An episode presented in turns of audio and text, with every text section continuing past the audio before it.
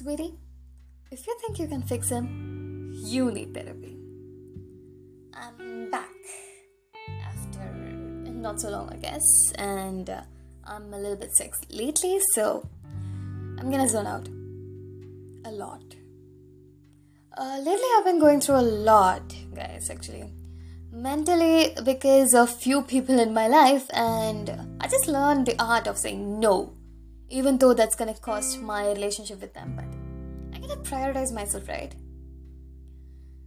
Deep breaths.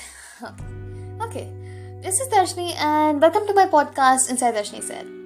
Started this podcast because freedom of speech is cool, as my new piercings and the blue hair I'm slaying. And I talk about a lot on mental health, which sometimes include real professionals because I'm not licensed to talk the real shit, if you know what I mean.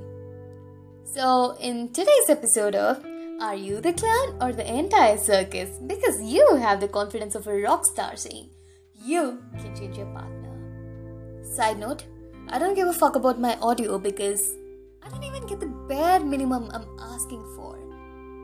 And you are demanding quality? Where is my quality time, huh? Fine. Love the audacity these people have when they choose a partner who cannot fulfill their needs. And they say they can change them. See, I'm not using the word toxic here because it is overrated and uh, kids these days with underdeveloped prefrontal cortex use that word often for minor inconveniences. My Tamil squad have probably watched that video of me explaining it on YouTube. I guess. I just want to ask you guys why? Why would you want to change your partner when they refused to change growing up? This is the literal love story of a typical college ganja kudiki and a 10th standard schoolgirl who fantasizes every night about marrying that useless guy. It's an epic love story though, not gonna lie. Do you know when you're gonna run away from a relationship? When your partner often needs validation and constantly asks for assurance? That's where the trust issues start. Do not trust their words when they say they trust you because they will be prepared beforehand for the day you will leave them. when your partner lacks empathy or emotions. I'm sorry, sweetie. You don't deserve that kind of relationship because, trust me, it's gonna drain your mental health and ruin your happiness. You will definitely be lacking conversations or the emotional security. I had panic attack once, and this person just said, "Take care." What? Ah, the good old days. Okay, so um, this person you're dating seems charming at first, but what they want is pure validation and compliments that they never received as a child. You're not a mother or father figure to them. You can't just baby them all the time. They will try their way to make you feel comfortable, like super comfortable, make you feel at home. I love to call this a rainbow phase because the storm is coming afterwards, sweetie. The biggest red flag you have to notice in the relationship is that if your partner has any long term friends.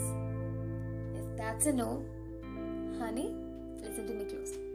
Listen, listen. They would not mind dumping your ass anytime or any day this person just wants to be with you because they're scared to be lonely. If your partner constantly picks on you and doesn't see the big picture like you do when you're doing something, trust me, that relationship is not gonna last long and you're gonna find yourself feeling that you're good for nothing. They pick on you for the things they lack. They act all superior because to them, nobody is better than them, even though you and I know they're trashier than trash.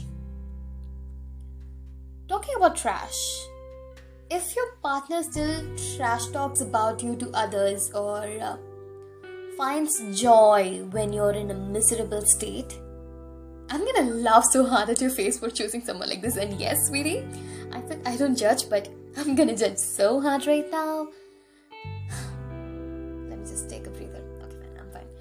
As uh, mentioned in my previous episodes we grown-ups don't talk shit about our exes because we're homo sapiens oh, oh, oh and, and most importantly if your partner doesn't let others know they're taken or doesn't even acknowledge that they are dating someone and let the other person do whatever the fuck they want to run and leave.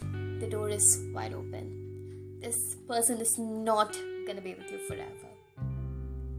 The most important part where you gotta just vanish the fuck away from your partner's life is when they blame everything on their childhood trauma or trauma in general.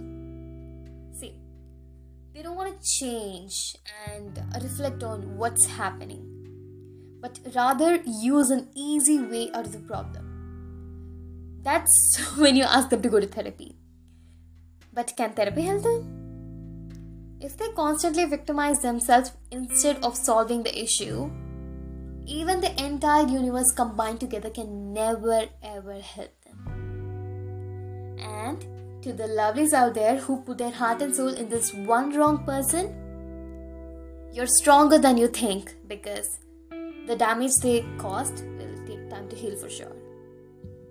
To the other lovelies out there, I'm talking to you, you gotta listen to me clear right now. If you don't see a future with anyone, please don't date them. Give them false hopes and vanish from their lives, blaming it on them.